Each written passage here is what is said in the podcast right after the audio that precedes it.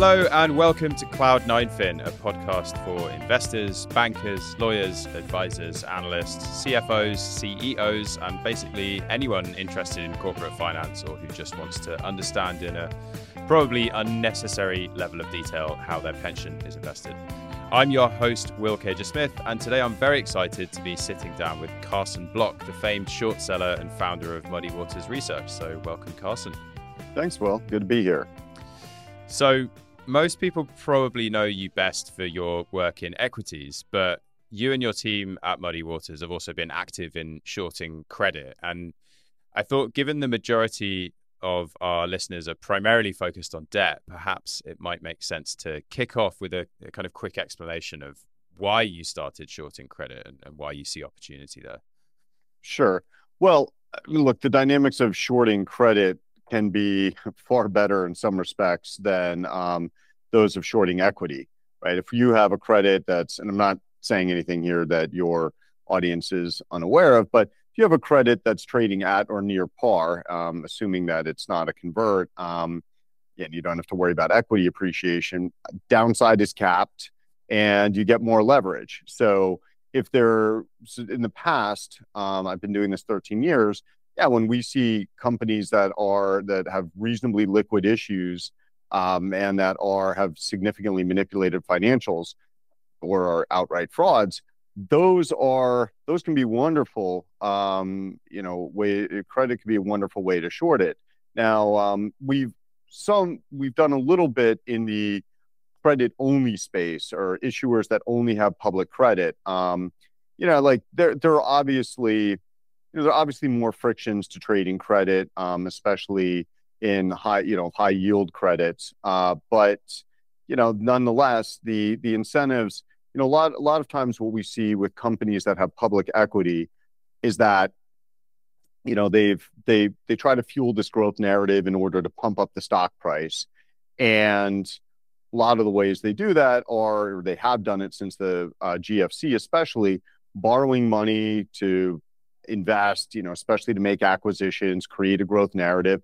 But then you get this, a lot of these companies then will create this problem on their balance sheet where the debt, the debt load starts to become meaningful. And especially if they're triple B minus. So we we really enjoy looking at companies that are at that bottom rung of IG because the incentives were, were once to try to create a growth narrative, then the incentives and disincentives become do whatever needs to be, you know, manipulate metrics in order to try to maintain that IG rating. And obviously, when a company loses an IG rating, then eventually you're going to have a rotation of bondholders. So you're going to have bonds hitting the market, uh, you know, being dumped basically. So these are these are very attractive dynamics um, from the short perspective if you find the right type of issuer. So the issuer that is manipulating in a significant way, you know, not just on the margins, but manipulating the financials in a significant way. That makes sense. So you sometimes talk about us living in a lie to me culture in the sense that investors are often or sometimes rewarded for ignoring red flags rather than investigating them further. And I think back to what the leveraged credit markets were like in the sort of pre-pandemic period when interest rates were basically at zero and every time the market fell it was just another sign to buy the dip and investors were rewarded for doing that. And that the, the lie to me uh, comment kind of rings true but at the same time credit investing is theoretically supposed to be about being pessimistic rather than optimistic. You know, it's very different from equity in that respect. And credit people are very downside focused because, as you pointed out, the upside of investing in a bond or a loan, at least at the point of issuance, as opposed to buying into it when it's distressed, is fairly limited. So, do you think that lie to me culture exists in credit too? And if so, how does it manifest itself differently from in the equity market? Sure.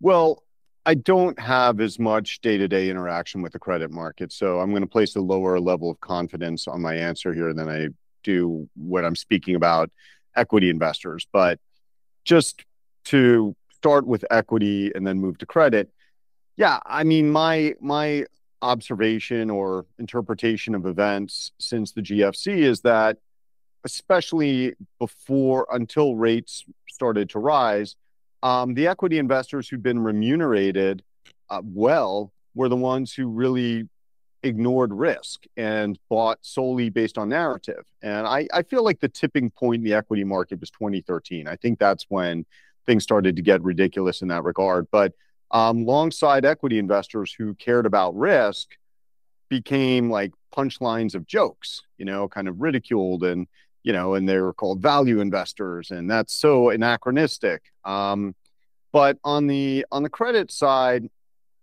yeah, uh, and obviously narratives mean less.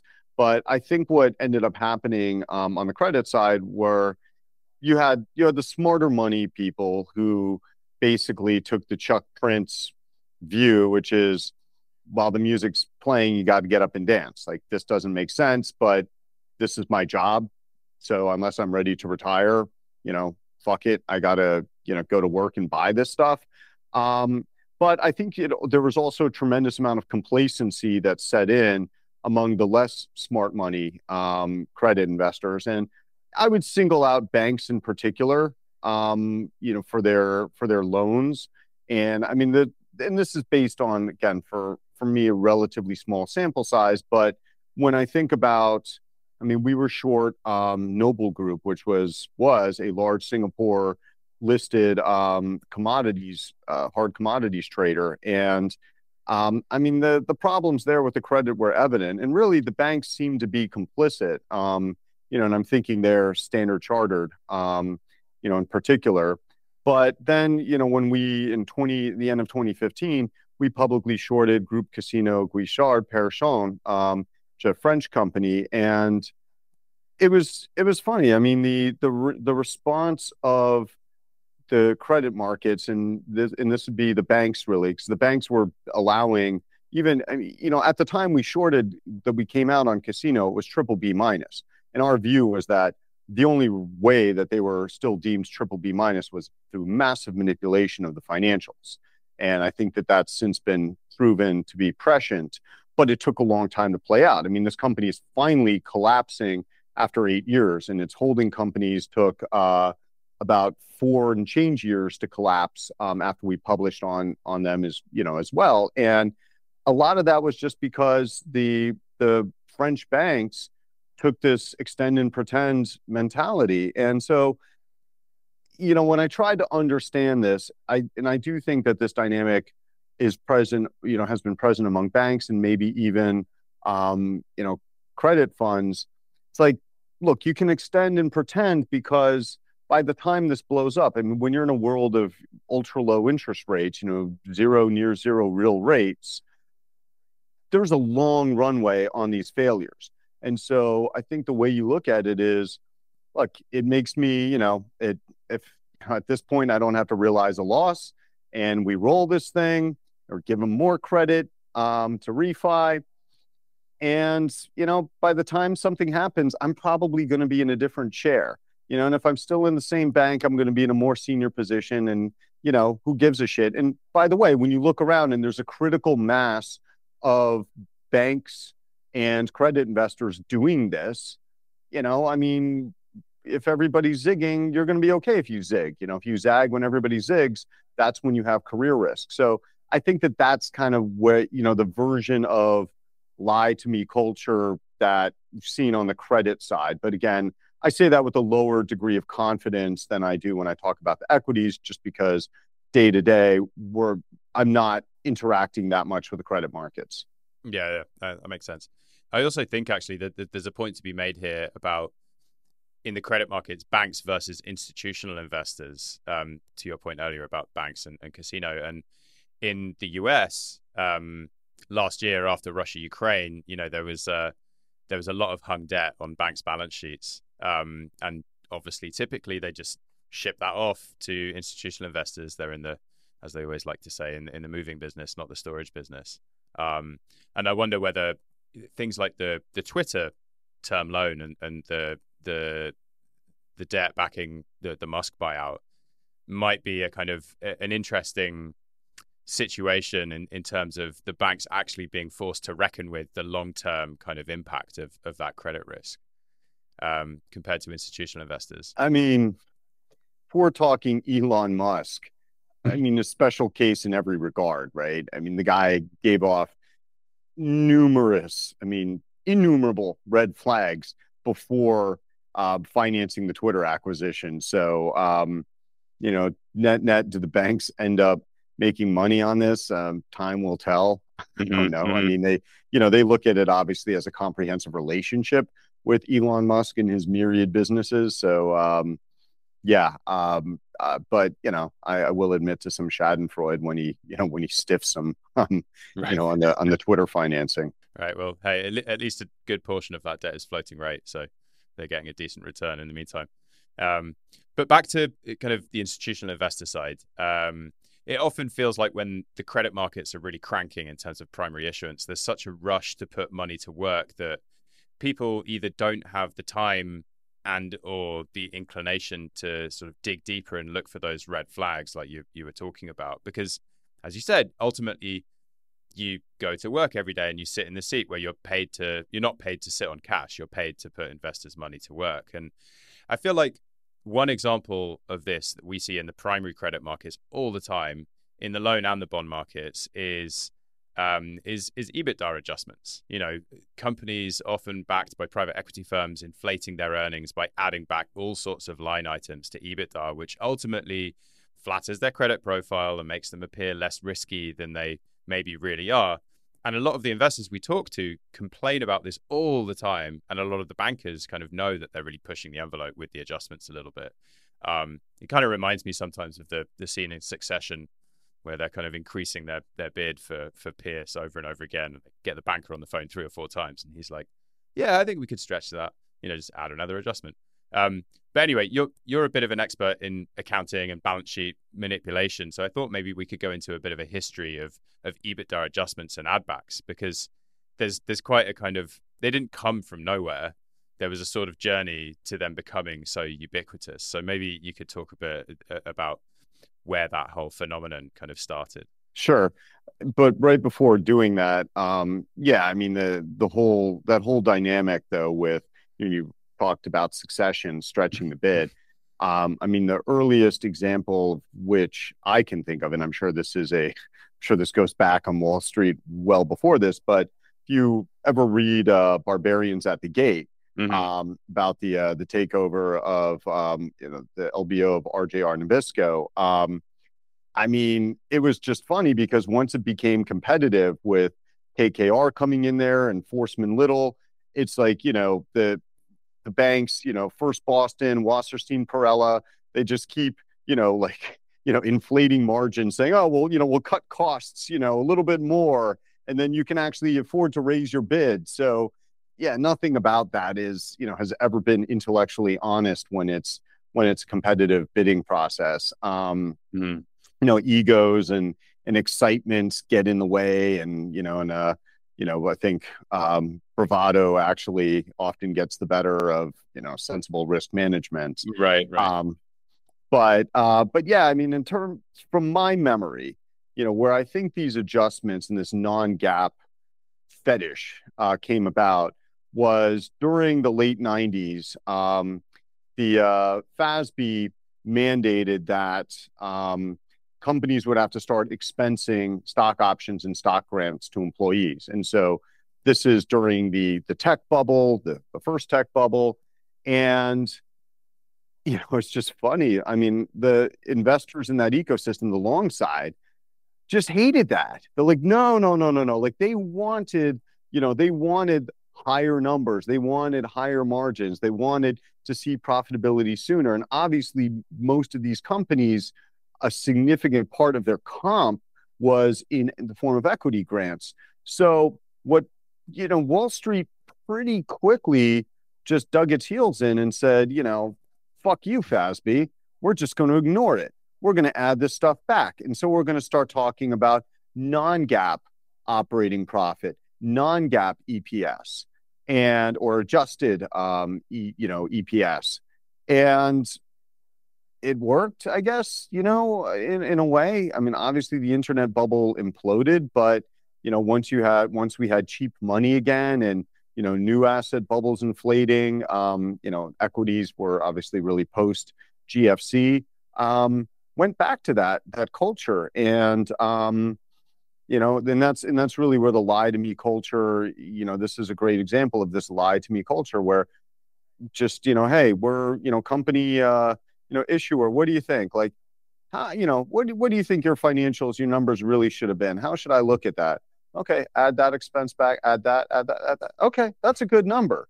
Yeah, okay. You, you want me to value you based on that? Okay, cool. Like in, you know, everybody plays the game. This is where community adjusted EBITDA came from with WeWork. I, say, I say this from a WeWork, by the way. Um, right. I mean, I mean, fortunately, that was that was a bridge too far. I, I, you know, I was I was thinking, you know, I was thinking this might work, but um, you know, I think it was uh look, if there weren't all these other negative headlines about Adam Neumann at the time, um, you know, maybe would have gotten away with community adjusted EBITDA. But mm-hmm. um, but in any event, that was a bridge too far, at least for that moment in time. But if we, you know, if rates hadn't risen, you know, I mean, maybe everybody would be publishing community adjusted EBITDA right. right, now, and the market would love it. Um, you know, my my observation is that basically when you have lower rates, you have less honesty in the markets and ultimately in society. Um, maybe this is a little bit, you know, too philosophical, but I see a feedback loop between the capital markets and society, not just in terms of which companies get financing, but I think what occurs in the capital markets, you know, the lag of a few years, depending upon which segment of society you're talking about, but does influence individual behaviors to, you know, to you know, I mean, sometimes very real extents. Um, you know, if you look at the relationship between Insys's stock price and the number of opioid addicts in society and the number of people camped outside our office door right now, there's probably a relationship there. Um, but um, yeah, I mean, so the the lower rates are the less honesty you get in reporting and um, you know, and in the capital markets in general is is my view. So we're at a point here with higher rates where I think I, I still feel like there's this transition that we're going through where you know people are have been so you there's so much muscle memory from the previous paradigm, the lie to me culture that um, there's a lot of resistance still to changing, you know, to changing this up because actually, especially on the equity side, this means people have to do more work. And that was one of the things, like, you know, the people who did the best at least, and maybe this is just me telling myself, you know, all these years what I wanted to hear, but I felt like the people who were doing the best on the long side were the laziest. You know, they just show up and like listen to, you know, like listen to management speak or watch them and be like, oh, this dude's got charisma. Yeah, it's a good story. Let's buy the shit out of this. So people have to do more work in a higher rate environment. I think there's a lot of resistance to that. Um, and also, we're just getting used to this concept of yeah, maybe we need to care more about risk at this point. Um, but that, frankly, you know, will start or has started with the the credit markets. Um, I think before, it, you know, you get equity investors responding and saying, "Yes, I care about risk. That's important mm-hmm. to me." Yeah, it's kind of like it used to be the great quarter guys, people who are sort of w- winning, and yeah, but but but maybe it's changing. get on a call of a solar company. It is the dumbest corps of sell side analysts everywhere or like anywhere. I used to think that was like the the the analysts who followed the US listed China TMT stocks. Then I encountered Japanese equity analysts. But then I encountered US based solar analysts. So they are horrible.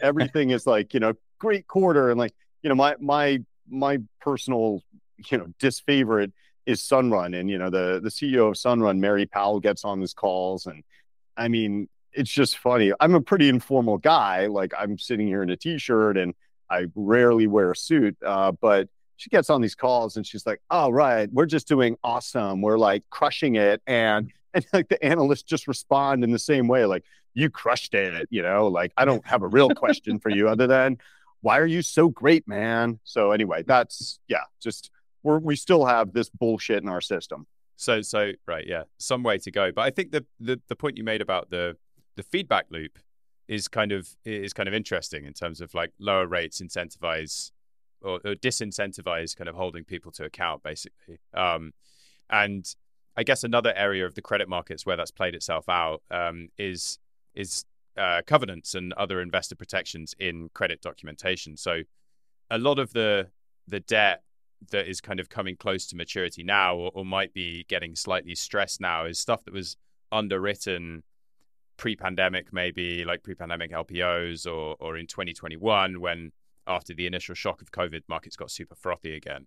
Um, and I guess the irony is that a lot of the investors in that debt are probably wishing now that they had insisted on stronger covenants, stronger investor protections at the point that they were buying the debt, because they could probably really use those covenants right now to kind of hold companies to account. And just for any listeners who might not be aware, covenants are basically protections within a, a loan or a bond agreement, sort of checks and balances that essentially enable a company's lenders to intervene if, for example, leverage goes too high or the company is running too low on liquidity, that kind of thing. Um, and Carson, I know you've had experience with some European credits like Casino and Vivion and that kind of thing. And you talked about amend and pretend, and loose covenants kind of allow companies to do that. Um, and I feel like maybe the looseness of some debt agreements as a sort of hangover from the the super frothy period um, is is maybe delaying the sort of reckoning that we're starting to face. So I wonder how you feel about the the tools that investors have nowadays to hold companies to account as we shift from that kind of the, the old sort of lie to me culture into a, a slightly more responsible era, maybe? Well, the way I looked at the credit markets during this period of, of time or post GFC is, I mean, it's really, you know, just like any, just like an asset, right? There's a buyer's market and there's a seller's market. And this was, this was a seller's market, you know, the sellers of credit. So the buyers of credit didn't really have much, you know, much choice. Um, you know, again, like while the music's playing, you got to get up and dance. So I think everybody, you know, like probably substantially all institutional credit investors went into you know these these bond issuances or you know with like eyes wide open and you know knowing that i mean like look i'm playing for another you know another day another year in my job and you know these chickens will come home to roost at some point. Um, obviously, nobody likes to take losses, but I guess the you know the uh, the consolation here is that you're not alone. you know, so a lot of people, you know, everybody zigged, right? Mm-hmm. Um, so again, if you zagged back in the day and you didn't allocate, you know, you were kind of probably looking at the the end of your career um, back then. So whereas now you can just point plausibly, I mean, it's it's true to what the market conditions were at the time. And you know, you weren't a central banker. You might have known this is insane the whole time, but what are you going to do? And P.S. You were you were providing a service to your to your investors. I mean, should pensions, you know, have gone all in on like 100% equity allocations even when, you know, real rates were, you know, were close to zero? No, they shouldn't have. I mean, you, you know, like your job exists for a reason and you know you didn't distort the market so i don't you know as much as as much as credit investors might be ruining you know what's going on and and yeah look i i do think there's i i, do think there to some extent this is calm before the storm. Like we're looking in some places right now as a firm where you know we think we're seeing some stresses um, in in certain areas of credit. And um, again we're not normally credit people but just its you know kind of attendant to our equity uh, research. We're seeing some you know some stresses there. And at this point it's gone from you know like amend and pretend extend and pretend to mm, yeah okay like we're really kind of you know spinning the information here and denying that there are problems in the underlying um, you know I'm, I'm obviously being vague here because i'm talking about things that are in our pipeline or you know they might mm-hmm. fall out of pipeline but um, i can't be you know i can't be specific um, at this point but but yeah well i think we're starting to you know at least very small sample size but that's you know we're I, I feel like we are starting to see signs that um you know that that there's going to be a dam you know somewhat breaking here in the not too distant future mm-hmm. um and you know like god willing Muddy Waters is on the right side of that. So we've talked about the pressure to put money to work and the difficulty of digging deeper when you're under that pressure. Um, and I'm sure a lot of our listeners who are in a job where they are paid to invest in credit will be sitting there thinking, I agree with Carson on so much of this stuff. But when primary debt markets are cranking and I have 10 deals on my plate in a given week, there's just nowhere near enough time for me to do the, the, the necessary due diligence to weed out the really bad credits that could, you know, really lose me money. Um, so I thought maybe we could go through some of the the biggest red flags. Like, what are three or four things that investors should look out for when they're researching a new credit that can be a sign of potentially serious manipulation or fraud or, or malfeasance down the line? Right. So I'm going to start by explaining something that I talk to uh, people about with equities because there is definitely the analog in credit, but it's actually a little bit simpler in in credit, uh, ironically. But what what I often say you have to do when you're you know when you want to understand the risk of an equity or in this case uh, given credit is un- understand where the you know where the management is incentivized to manipulate. So on the equity side it's more complex because some companies trade off uh, revenue some companies trade off eps others trade off ebitda. So you know where you know when you're thinking about from an equity perspective where does management get the most juice from exaggeration? Now when you get to the credit side it's you know i think it's generally more simple right? I mean a lot of it's about manipulating um, you know a lot of it's about manipulating the the appearance of leverage. So you know in finding ways to increase ebitda finding ways to decrease the appearance of funded debt. Reverse factoring was obviously a big part of that. Um, you know quasi equity instruments can be part of that. So you, you just you have to look for you know funkiness on the balance sheet um, elsewhere to figure out whether they're doing you know whether they're doing something like that. I mean look what and, and it's really hard and depending on the company and there are certain industries that are more uh, prone or may have an easier time of manipulating their financials. But um, you know what one of the to me one of the most chilling things that I had, I'd ever heard, and this was some years ago. I came to know um, Andrew Fastow, the former CFO of Enron, mm-hmm. and you know he was he described this financing structure that Enron had put in place that really was responsible for massively misleading um, credit and credit investors and equity investors, and is legal. It's not you know it's this was not something upon which you could be prosecuted, but the Enron called it um, they they called it prepays, I believe. So they needed a pliable bank. So if you Google Enron Mahonia, M A H O N I A, you'll read about this one series of transactions, I think, with uh, Chase. But basically, what Enron did was, you know, it created the appearance of selling nat gas.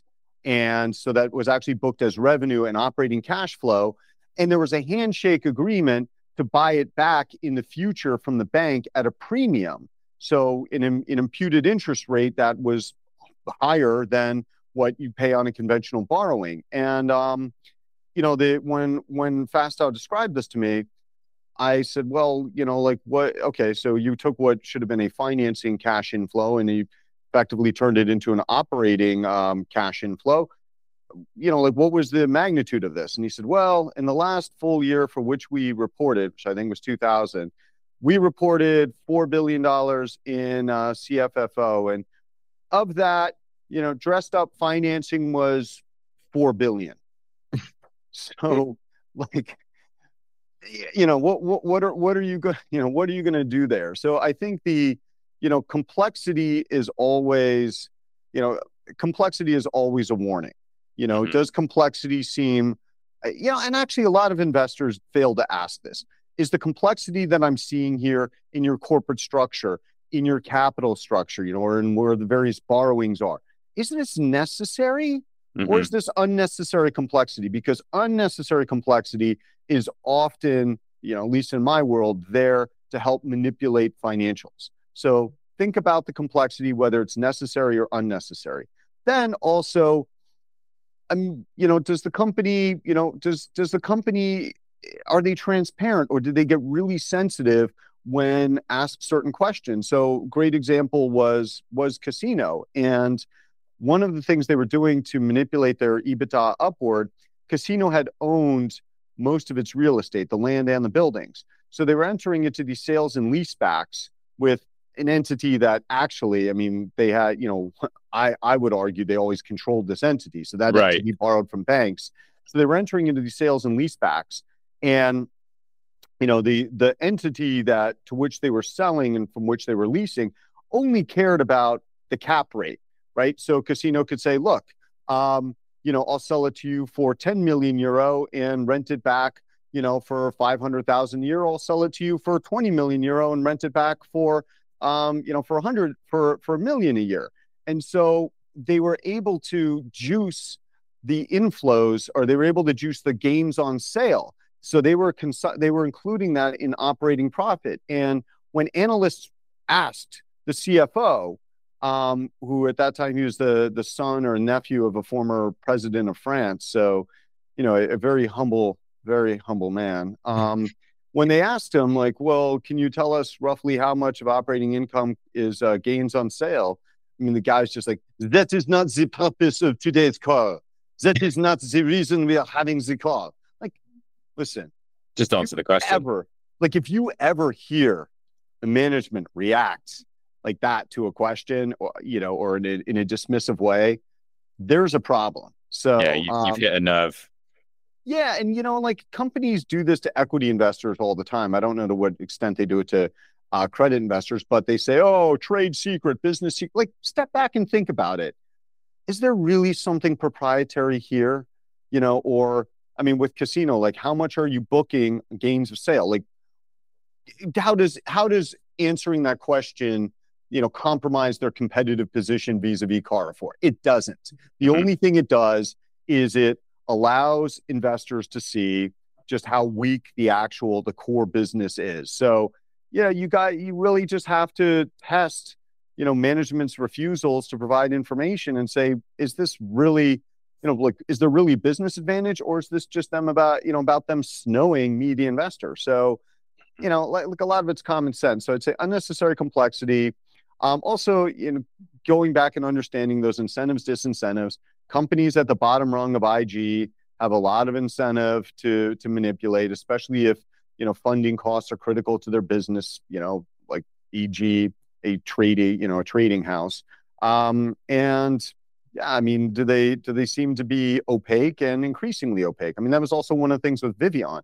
Vivion mm-hmm. never, you know, unlike many of its peers, Vivion never provided um, a list of all of its property holdings. It would always just provide like little examples. Um, that's that's a flag. You know, mm-hmm. like what what does transparency cost you unless you're trying to screw me, the investor? Well, we had an, an interesting example in the an interesting example in the the primary leverage loan market with Creative Artists Agency, which is this this big talent agency, and it's being bought by Artemis. Um, uh, owned by a French billionaire whose whose name I won't attempt to pronounce. But um, the company has been owned by TPG for years, and it's passing into new ownership. And not only are they asking lenders to amend the change of control provisions in the debt so that they don't have to refinance all of the debt and they can fund the acquisition just with an add-on.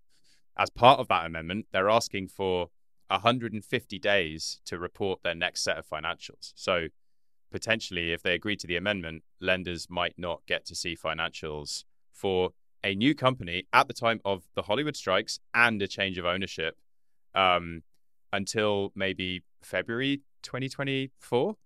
So, you know, in terms of transparency, you know, that's that's a good example. Yeah, no no good can come from that. And that's, you know, not to beat a dead horse, but that was also um that was also a tell with Enron. Enron when it announced results, it always, you know, they never published the cash flow statement. They were kind of famous for that, you know, and that's because, you know, they had all these plates spinning in the back room and, you know, weren't really sure how to, you know, how to tie things together. So it's, mm-hmm. it's not a good sign if they can't, or, you know, if they won't uh, publish their, uh, their financials, um, you know, in a timely manner. Mm-hmm. Um, so yeah, they're, you know, they're, I mean, the, it's, you know if they if they can get away with that you know but also that brings up another point which is i mean something that's been owned by pe for a while like assume significant financial engineering, assume you know more the mortgaged future. Um, you know, longer PE has held it, or the more PE hands through which it's passed, the more so that's the case. So, yeah, I mean, um, you know, I'd I'd I'd look at something. I mean, at least on the equity side, I'd look at something that's being passed off from you know PE firm after a long period of ownership as being at least slightly radioactive. Mm-hmm. Well, yeah, I mean, uh, CAA has been owned by TPG for a really long time. Actually, I think like you know uh, maybe pushing pushing ten years, um, which is un- unusually long. Um, but anyway, we, we are nearly out of time. Um, but I have one final question for you, which is if I mean you know you short equities and credit all day long, but if you could short anything other than that, like a person, a book, a movie, a band, a country, a continent, a planet, whatever, like what would it be and why? There are no rules. You just just can't choose a company. All right. So this is probably primarily for your American audience, but um, okay. so I'm coming out of the closet this year as a Jets fan. Um, I grew up in wow. the New York area okay. uh, during the Ken O'Brien years. They were okay, but it's amazing that they picked Ken O'Brien right before the Miami Dolphins picked Dan Marino. So that's very Jets. And I watched all the Hard Knocks episodes with Jets in training camp, and I was excited. You know, they got Aaron Rodgers, who's one of the best quarterbacks of all time. Um, and it's so Jets, man. On the fourth play of the first game, Aaron Rodgers destroys his Achilles and he's out for the whole season. but I was texting with a buddy of mine, you know, in the second half, and Jets ticket prices, you know, for single games on uh, on StubHub hadn't moved yet. So I was saying to him, man, I want to short these Jets tickets. So I am. I brought in this Jets T-shirt today um, that nice. I'm gonna that I'm gonna wear for for my podcast that I record later because I don't care, man. I I kind of feel like as as short sellers, you know, we're we're like the Jets. You know, it's just um, often cursed. Um, just you know, occasionally things go our way, but um, very often, very often they don't. So I feel a kinship with the New York Jets. And that said, I would uh, I would short their tickets if they uh, still haven't moved down significantly in price um, following Aaron Rodgers' injury. That is a great answer. Thank you. Well, um, yeah, fascinating chat and, and great to have you on the pod. Cool. Thanks, Will. Enjoyed it.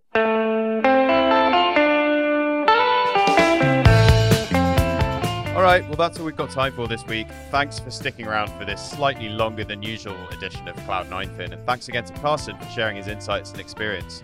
If you enjoyed this episode, please share it, tell your friends and colleagues, and you can always get in touch with us by emailing team at 9fin.com.